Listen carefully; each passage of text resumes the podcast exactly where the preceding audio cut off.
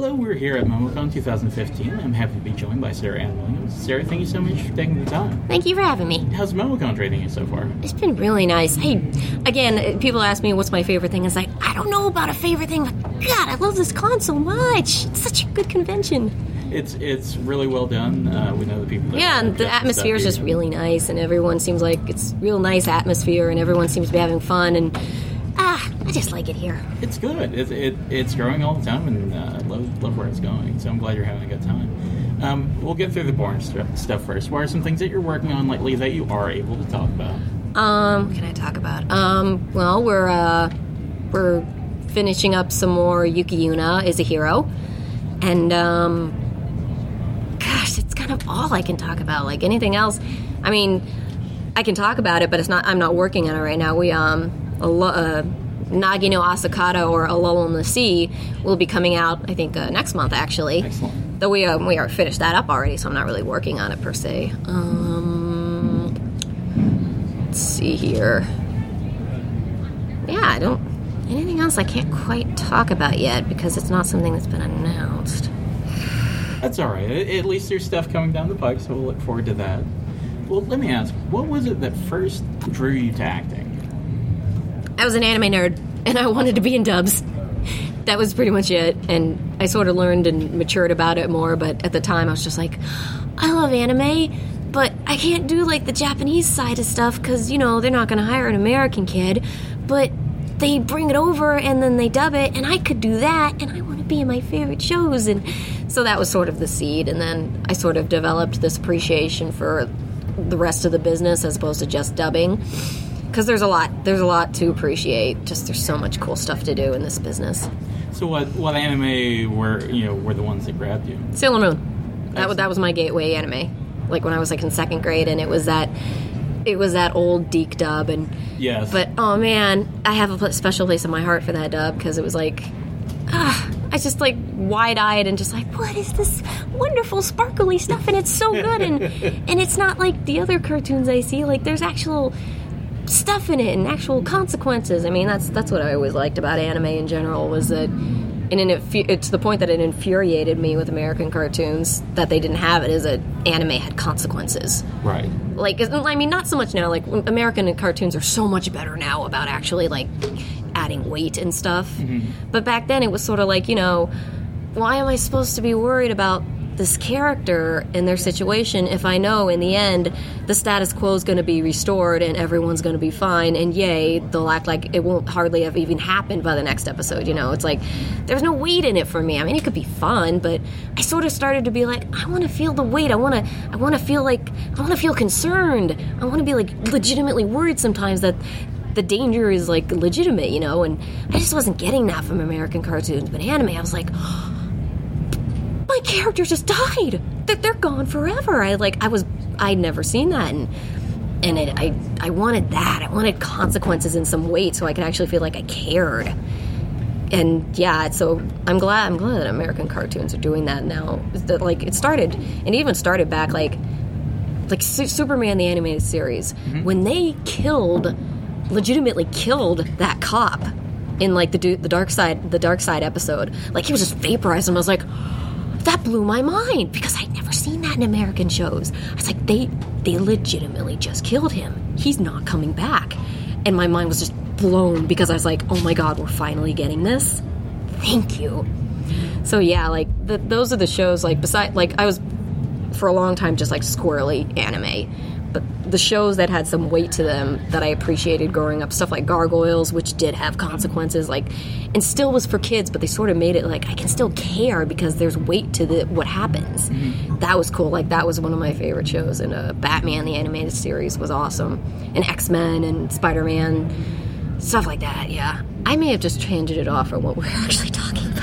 Well, I'll, I'll, I'll be honest. People are more interested in hearing what you have to say than me, so that's perfectly fine. You can tangent all you want. That's a mistake. You shouldn't be interested in me. I'm very, very boring. I just like to ramble. It's, it's well, it, it's funny that you talk about um, shows like Sailor Moon and, and shows of consequence because, of course, Madoka Magica. Yeah, I mean, because yeah, even even even in its that was sort of the, the inkling I started to get on how special anime was for me. Even back in the the DiC dub, when you know they they cut it up a lot and they Right. they took, but I still could sense, I still could sense underneath it, I could still sense the the, the impact, and I'm like, I know there's stuff missing because I learned later. I was like, I know what's missing. But man, if it's still just impactful, even with some of that stuff missing, and that's sort of impressive considering.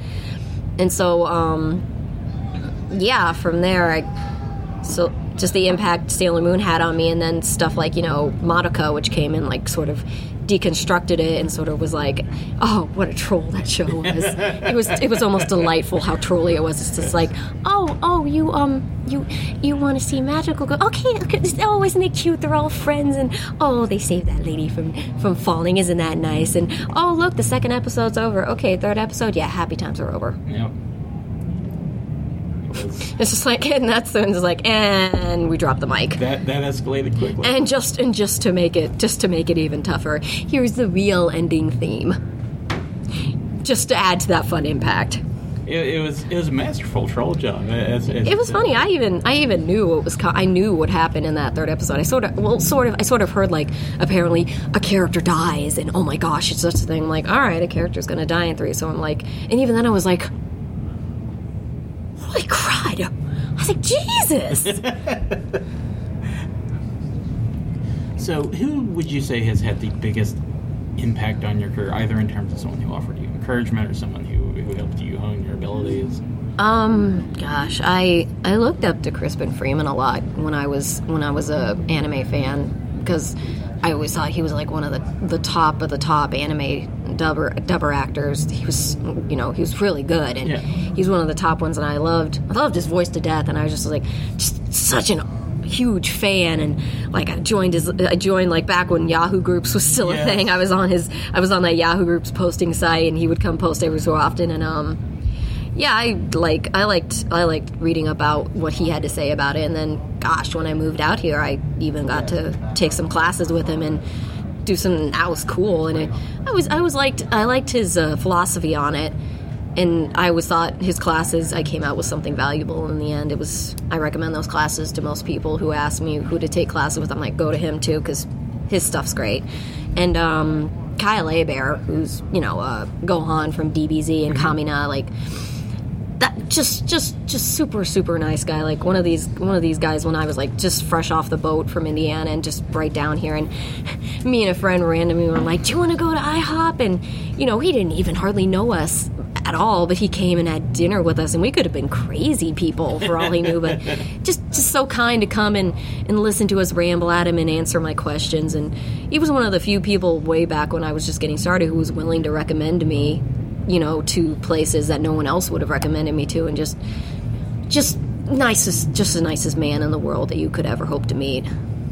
That's excellent. Now, we're, we're starting to come into an interesting place in, uh, you know, in terms of, of voice actors and anime voice actors specifically, where we're getting a generation of voice actors such as yourself that were originally fans, and, and they sort of uh, have managed to, you know, reach reach the uh, the other side of the rainbow and, and find the pot of gold. And I guess what I'm curious about is how has that sort of colored your interactions, you know, at, at events like this?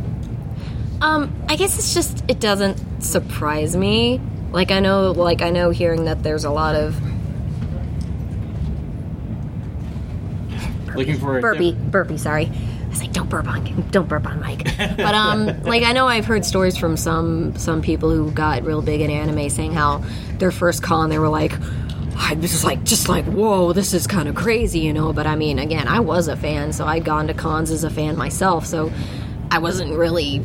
It's like I know this. I know these people. I, I know this. I know these people. I was the. I was one of these people at one point. I was that awkward kid who like wanted to meet the voice actors and stuff. So it's like you know, and I, I was like, I'm not surprised by these cosplayers who come in with like extravagant, huge things that probably took them like ten weeks to build. Like none of that surprised me. I was just like, I was like, hey, I'm back. Of course, now I can't like do whatever I want, but hey, it's nice to be back. It's excellent. Um, let me ask because I feel like acting is is almost an inherent actors. You know, everyone's a red. You know, not everyone's necessarily the most interesting person on the world to talk to. Um, but actors are, are semi inherently interesting because they choose a career path in which you know you're basically saying I'm I'm choosing a vocation. I don't necessarily know for a fact that I will be able to make a living inside of said vocation. I may have to do other things. I may go for weeks, months without you know so much as an audition or a call. I was sort of curious. Um, you know, was was there a, a, particularly difficult time that comes to mind where you think, well, I don't know if this is going to work out? Were you always confident that that something was going to work out for you? And if there was, you know, some difficulty, how did you manage that? Oh don't. I have felt that. I have felt that way a lot. I still feel that way sometimes. Where it's just like, it's like, am I gonna, am I ever gonna be like able to make this a career? Career? I, I still, I still work a, a side job from home that. Right just because I need the extra income helps. And so, yeah, I still work a side job, and it's always a goal of every voice actor to finally be able like, I can quit that job and I can just do voice acting. But thankfully, my side job is, is since it's from home, it's great. It barely even interferes for, with my voice acting, so I still can do. I just I don't feel like stifled by it. Like at one point, I was working at a grocery store, and that was kind of a oh, pain in the butt. Like that was sort of like oh god, juggling sessions and stuff, and trying to audition is man, I'm tired, but now I'm not. I'm, this doesn't nearly wear me down as much, so it's great. Um, but you know, like that's the that's the toughest thing to learn, and it's something you need is patience, because this can take a, it can take a long time. Like I'm five years into it, and I think my speed is actually sort of a rare thing, considering. Um, I think I just got really lucky. But um, yeah, I, there's so many things, and there's all that self doubt when you you be like, like I'm here and I'm I'm I'm good. Here's my here's my demo reels and stuff. And everyone's like oh great. We'll, we'll let you know. And you know you see all these other people auditioning for stuff and you think oh i could do that too. You know it's like well, you, you, why won't you give me a chance? And you think am i just not good enough? Do they just not need me? Do i not have a place in this industry at all? Because there's already so many people and it's so small sometimes. And you know it's just that's tough to just sort of wade through and be like, gotta be patient, just gotta wait, gotta wait, gotta make connections, gotta, you know, because you, you, it's it's it's expected now. You can't just expect people to want to let you in if if it's a project and they time is money and money is time and you know you've got to prove your mettle and make sure you're not going to be a waste of their time and a waste of their money.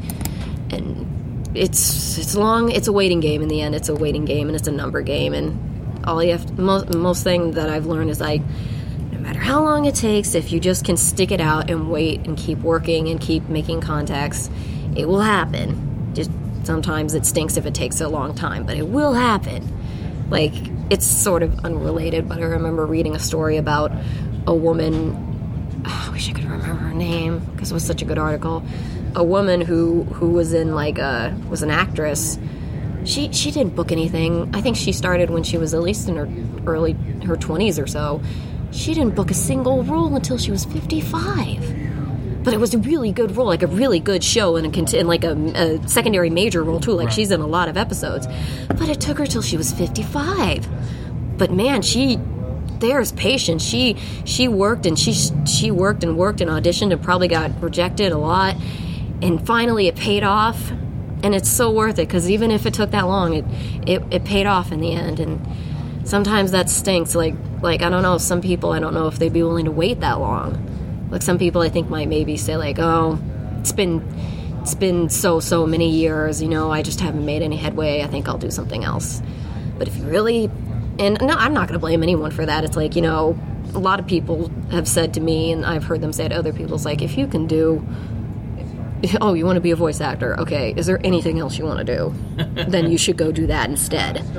Because it can be very thankless and it can be very, very, very heartbreaking. And it's a lot of rejection and a lot of being told, no, we don't want you. So I totally don't blame anyone there's like, you know, I don't feel like doing this anymore. So, yeah. So you have to decide, you have to decide yourself. It's like, it's like, is this the thing I want to do? It's like, is this the thing I'm going to wait for and wait for and wait for no matter what? Or do I think I should, or do I think that I would be more fulfilled saying, you know what, give it a try, time to go move on to something else? Excellent story, so thank you. Um, just like, ah, I ramble so much. I can't hardly keep a coherent narrative, except I'm like, my narratives kind of go. I'm waving on my hand, by the way, audience. You can't see. It's the, it's a mic thing, but I'm sort of like wish wash, time wa- wibbly wobbly Doctor Who stuff. Um, well, let me ask. We talked a little bit, you know, about your interest in anime. Are there any other hobbies or interests that you have outside of just acting? And, Um, I consider myself a gamer, though I wouldn't say maybe I'm not like you know, maybe not like the proper definition, but I love me. I love me video games. I like horror. I love horror games, like a lot. My God, I love my horror games. Um, it's just it's been hard to like, especially since I literally just I just moved to a new place. And I'm still trying to set up all my stuff, and I, I really want to get my Xbox set up again because I want to finish Dead Space 2. So mostly I've been playing shorter, simpler stuff on my computer, and I'm just like, man, I don't want to. I was like, the casual stuff is so much easier, but I really want to buckle down and get some of the stuff that I should be playing again. Like, uh, I need to finish Binding of Isaac, and I need to finish Don't. Well, I can't finish Don't Starve. Who finishes Don't Starve? but I need to play that some more, and um, yeah, I sort of, sort of also to pass the time. I've been downloading a lot of stuff from Game Jolt, just whatever interests me. Mostly horror stuff again, because I just like horror. Um, what else do I do? Um, I like Sherlock Holmes a lot. I got into that a couple years ago. It was weird. I was, I was sick in bed and I was bored out of my mind, and I suddenly random started. I started reading Sherlock Holmes fan fiction, and I was like, "Wow, this is actually really good." And so I looked up the real stuff, and I was like, "Wow, this is really good." And I totally got into Sherlock Holmes a lot, so I like that too. Um, what else doing?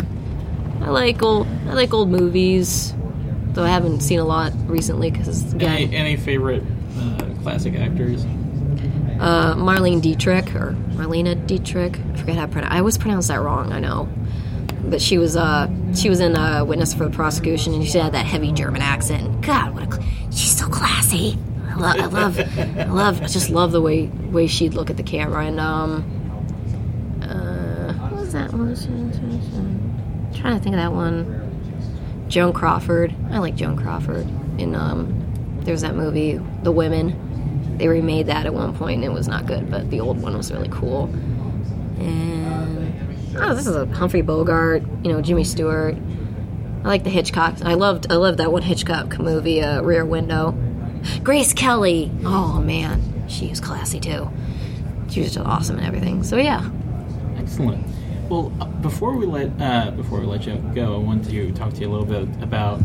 Um, I think it was maybe two years ago. Um, the Evolution Tournament Series uh, did a charity fundraiser for breast cancer awareness um, to try and determine what the final game featured at Evo was going to be, and of course, Skullgirls was was among one of the uh, leading candidates. I wanted to just uh, the the Skullgirls community as well as uh, the actors like yourself, Erin Fitzgerald, uh, Danielle McRae, all of you were really into uh, the fundraising efforts.